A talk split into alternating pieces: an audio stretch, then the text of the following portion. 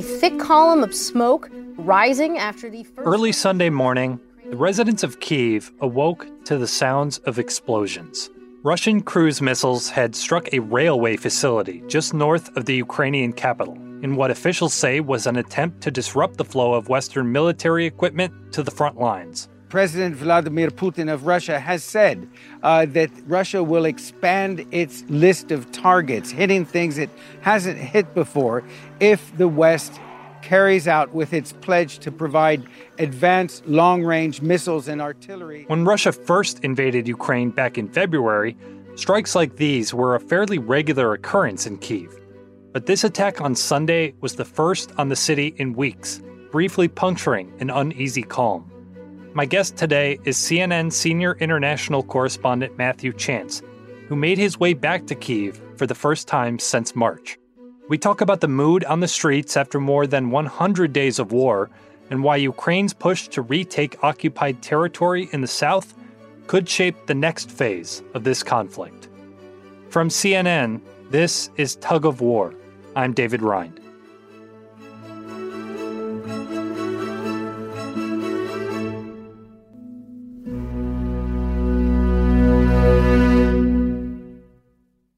So, Matthew, we're speaking with you from Kiev. It's 100 days today, actually, since the invasion began, talking on a Friday. And, you know, we saw you on that hotel balcony doing a live shot when the strikes began, when this thing really got started. But you're back now, back in Kiev for the first time. What has changed since the last time you were there? I've come to terms with the fact that I didn't think this was going to happen. You know, I can't believe that it's it's lasted 100 days. But in terms of what's changed in the country, well, I mean, I, actually, I was out in Kiev today, having lunch at an old restaurant, an old cafe on the street that that I used to go to a lot, and you, you could sit there, you know, eating your salad, and you could think this has never happened. Nothing had ever happened because Kiev has bounced back astonishingly. Life seems to have returned to some degree of normality. That's right, isn't it? Yeah. It's got a bit better. Right. Um, and it's incredible because people are out here at lunchtime. They're in this lovely cafe. Yeah, when I left in mid March, there was nothing on the streets. There were checkpoints everywhere. It was palpably tense. At any moment, we thought there would be another airstrike, and we were bracing for a Russian invasion, a Russian attack on the city, which never came, of course, because the Russians didn't get as far as the city centre, really. They were pushed back from the suburbs and they withdrew with their, delivered a very powerful blow by the defenders of the city. But of course, you have to remember that behind that normality that you can see in Kiev today, the country has been traumatized. Hmm. 20% of its territory has been occupied by Russia. Millions of its people have been displaced. Five million have actually left the country. Many of them have been forcibly deported to Russia. And of course, the, the casualties, you know, the, the human toll in terms of lives lost is, has been enormous. There's, there's no really reliable figures, but you know, if you count the soldiers and the civilians on both sides, it's tens of thousands of people that have died so far in this first 100 days of conflict. And there's no sign at all of the war coming to an end because the military focus has shifted away from Kiev to the east of the country. Right. I certainly want to get to that. But the towns around Kiev that were occupied by Russians for a time, how are people there grappling with coming back and assessing what took place there? I mean, it's really, really traumatic what's happened in the suburbs north and northeast of the capital where the Russians got to. They were pushed out of them, um, but they left behind a trail of, I mean, not just destruction, but appalling human rights abuses, bodies of civilians. In the Kiev region, uh, officially 1,300 civilians have died. But there are hundreds of other people that are missing, and they don't know where they are. And obviously, a lot, you know, some of them will have just hmm. left the country, but yeah, the vast majority of them will be dead because they'd have identified themselves, you know, or emerged again by now. But still, people are coming back to their little suburbs, their villages. I was in one recently, actually, a couple of days ago. And within five minutes of getting to the place, we were shown by locals who came out to meet us, you know, three makeshift grave sites where they buried their neighbours. As a lot of people are missing, I cannot imagine the eyes of mothers whose children were lost. They talked to us about rapes. They talked to us about abuses they'd suffered at the hands of Russian soldiers there in March.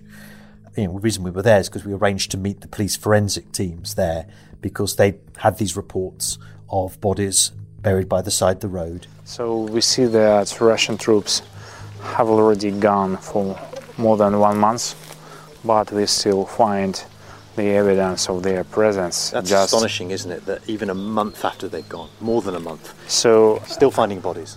And they were there to exhume those bodies and to formally identify them and give, give them a proper burial.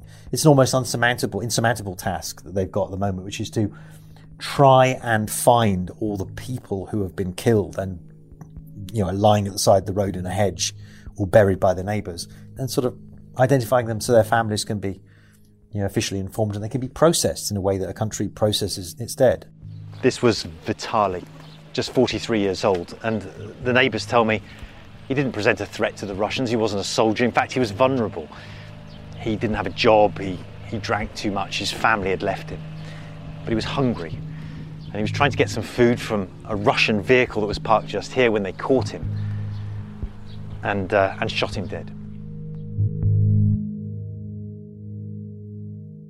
But it's a massive task and it's very upsetting.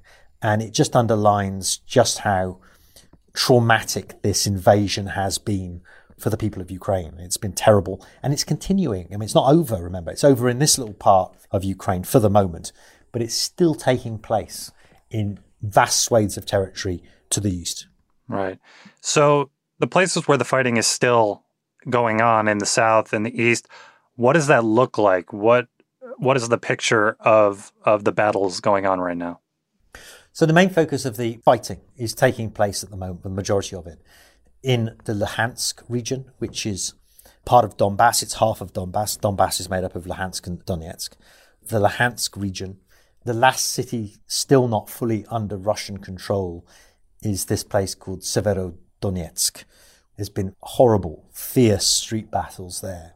And we now know that 80% of the city has fallen under Russian control. Uh, but the Ukrainians are continuing to have a small contingent of people there, troops there, and they're, they're holding on uh, to a, the last little bit of it as long as they can. They're not giving up without a really tenacious fight. And one of the reasons they're doing that is that they want the Russians to pay as high a price as possible for that city. Because it's going to be a big political win for the Russians. When they say we've got the whole of Luhansk under our control. They can say, look, we've, we've, we've achieved you know, part of our military objective, which was to take over Donbass. The problem from the Russian point of view is that it is costing them a lot of manpower and a lot of weaponry and a lot of hmm. military energy to achieve this victory. And so they're pouring men and resources into that battle. They're, they're suffering a great deal by all accounts. And you know, it looks like they will win this, but at a very high cost. And so the advantage from the Ukrainian point of view is that you know, while the military focus is on Severodonetsk, it means that other areas that Russia has already conquered are being left somewhat exposed. And so the Ukrainians are taking advantage of that, they say, uh, launching counter-offensives in various other places south of, of, of Donbass, so in, but in eastern Ukraine, uh, near the Kherson region particularly. There's lots of fighting going on there.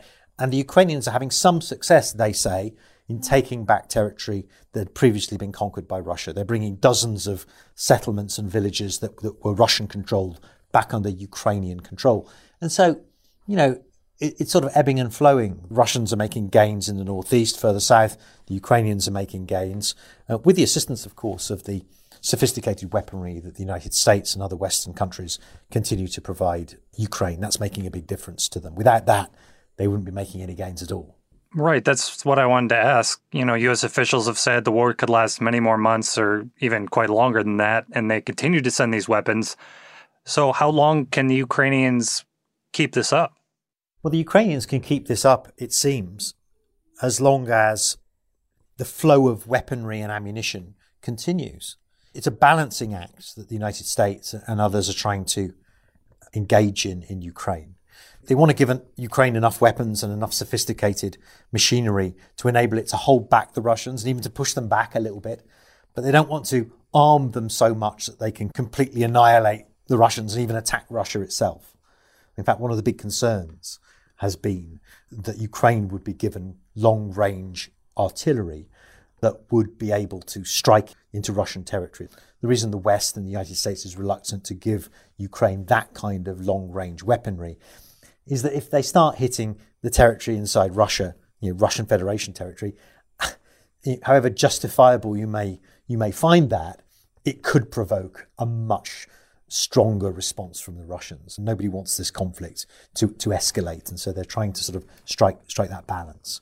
And so they've ended up giving the Ukrainians sort of longer range artillery, but not artillery with a range long enough that would pose a sort of existential threat to Russian towns and cities, you know, well within the borders of the Russian Federation. So, 100 days on, you've spent time in Ukraine. You've even been back to Moscow, where you're based during this time. So, you kind of spent time on both sides of the line. So, as we look at this conflict three months on, what's your kind of takeaway for how this conflict has changed the region and, and the greater world? Well, you're right. I mean, I'm. It can't be that many people that have come come and gone from Ukraine to Russia uh, and back again during this last few months, but I have.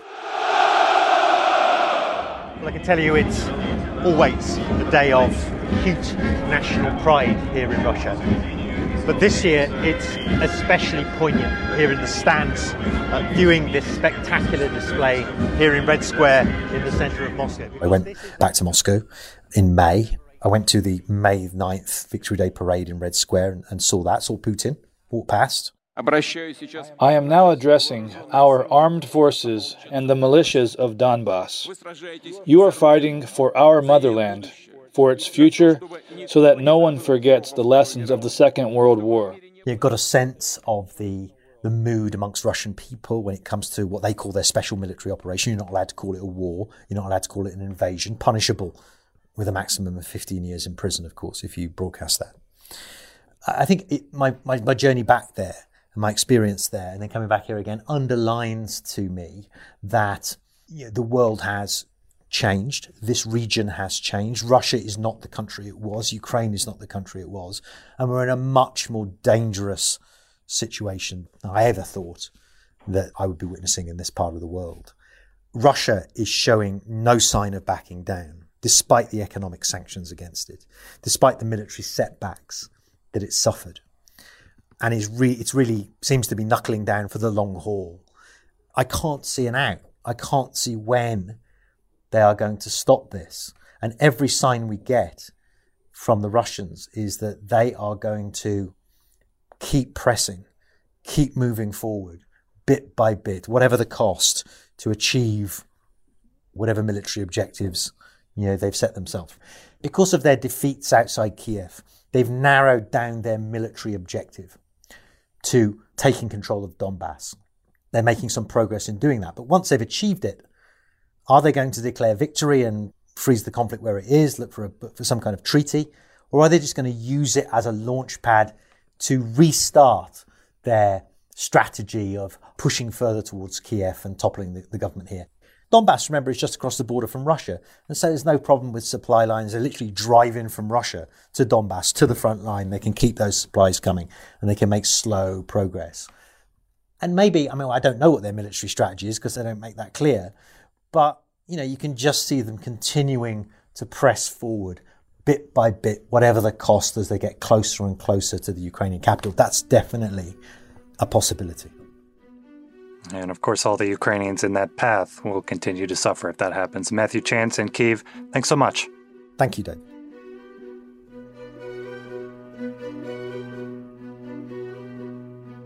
After the break, we go to the front lines. This podcast is supported by Sleep Number. Quality sleep is essential. That's why the Sleep Number Smart Bed is designed for your ever evolving sleep needs, so you can choose what's right for each of you whenever you like. Need a bed that's firmer or softer on either side? Helps you sleep at a comfortable temperature, quiets their snores? Sleep Number does that. Only Sleep Number Smart Beds let you each choose your ideal comfort and support, your Sleep Number setting. Sleep Number smart beds learn how you sleep and provide personalized insights to help you sleep better. All Sleep Number smart beds feature cooling, pressure relieving comfort layers for soothing sleep throughout the night. Temperature balancing bedding is designed to move heat and moisture away when you're hot. When you're cool, they hold their energy to help warm you. Sleep better together. JD Power ranks Sleep Number number 1 in customer satisfaction with mattresses purchased in-store. And now, save 50% on Sleep Number limited edition smart beds for a limited time. For JD Power 2023 award information, visit jdpower.com/awards. Only at Sleep Number stores or sleepnumber.com.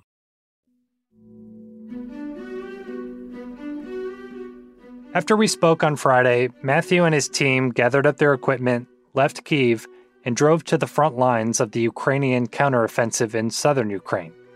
And he sent us back a voice note about what he saw. Well, David, I'm now in uh, southern Ukraine, very close to the front lines here, and you know we travelled here after after we spoke earlier. The reason we came down here to southern Ukraine is because, look, I mean, Ukrainian officials told us that while the main part of the military activity is taking place in Donbass and around that town of Severodonetsk and that area in Luhansk, the Russian effort uh, to take that place so they could declare a victory there meant that they were leaving areas in the south that they'd already occupied and conquered exposed. And, and what Ukrainian officials told us is that the Ukrainian military was taking advantage of that and was, you know, really advancing, taking back lots of towns and villages sort of by the day, really. I'm speaking to Anton here, and he's saying it is очень громко, it is very loud at night. Громко вечером, да? Вечером очень, да. Но утром? Э, бывает, ну, реже, очень реже. Right, so in, in, in the morning he's saying it's, it's not so noisy, it's a bit quieter. So I mean, I'll be honest, we haven't found that to be entirely the case. Definitely there's some ebbing and flowing of the military situation here. But we found the, the front lines here to be much more static than were described to us. Ground, it seems that, you know, both sides dug in here heavily have fought themselves to a standstill. Neither side. It sort of seems to have degenerated into a kind of World War One style trench warfare, uh, with you know, occasional artillery exchanges between the two sides. That's outgoing, is it? You sure? You can hear the outgoing artillery shells streaming across our position here. Met some interesting people as well, including the platoon commander of the particular trench that we visited. His name was Sir. It's it's interesting, isn't it? Because we're seeing all this Russian military equipment destroyed here. The Russians thought that they were going to win easily, didn't yes, they? Yes. But that's not what's happening. Of course, uh, Russian uh, thought uh, a few days finished war in Ukraine. We can, in a few days. We can hear it's still going yes, on now. It's shell, and we can hear um, flight of shell. Yeah. Months later. Russian uh, Russian government planned uh, have victory in few days but uh, their plan was not real and not real anywhere. And what about now? Do you think it will be finished in a few days, a few weeks, a few months? No. Or are we fighting now? Are you fighting now for years?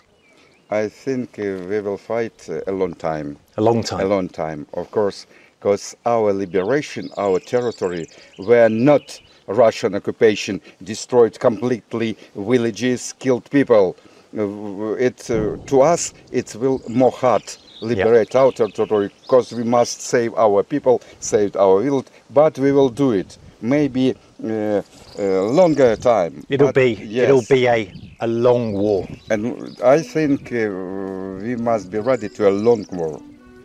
For the most part, it seems that the military focus at the moment of this in this conflict is very much up in the Donbass. It's very much towards Severodonetsk and, and other areas in the Luhansk region. And it, it probably won't be until after that situation is resolved that the focus once again uh, will return, unfortunately, uh, to this region. That might not be for, for several weeks from now.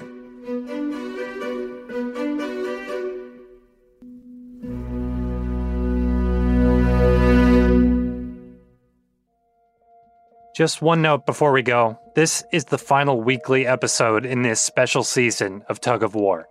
As Matthew said, it does not seem like this war is ending anytime soon, and rest assured, CNN will be on the ground in Ukraine covering every angle on TV and online.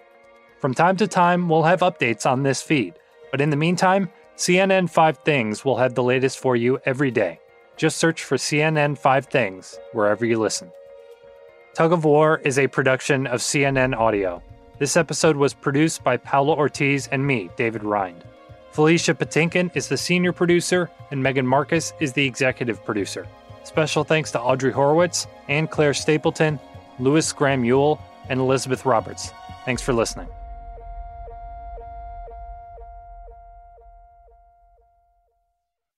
Quality sleep is essential, and that's why the Sleep Number Smart Bed is designed for your ever evolving sleep needs. So you can choose what's right for you whenever you like. Need a bed that's firmer or softer on either side? Helps you sleep at a comfortable temperature, quiets their snores. Sleep Number does that. Sleep better together. JD Power ranks Sleep Number number 1 in customer satisfaction with mattresses purchased in-store. And now, save 50% on Sleep Number limited edition smart beds for a limited time. For JD Power 2023 award information, visit jdpower.com/awards. Only at Sleep Number stores or sleepnumber.com.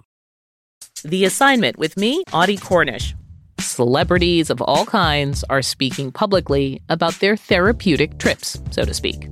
It turns out there is a burgeoning industry ready to serve the new influx of people who find themselves turning away from traditional mental health therapy. The gap between what we know and what we don't about psychedelic therapy. Listen to The Assignment with me, Audie Cornish, on your favorite podcast app.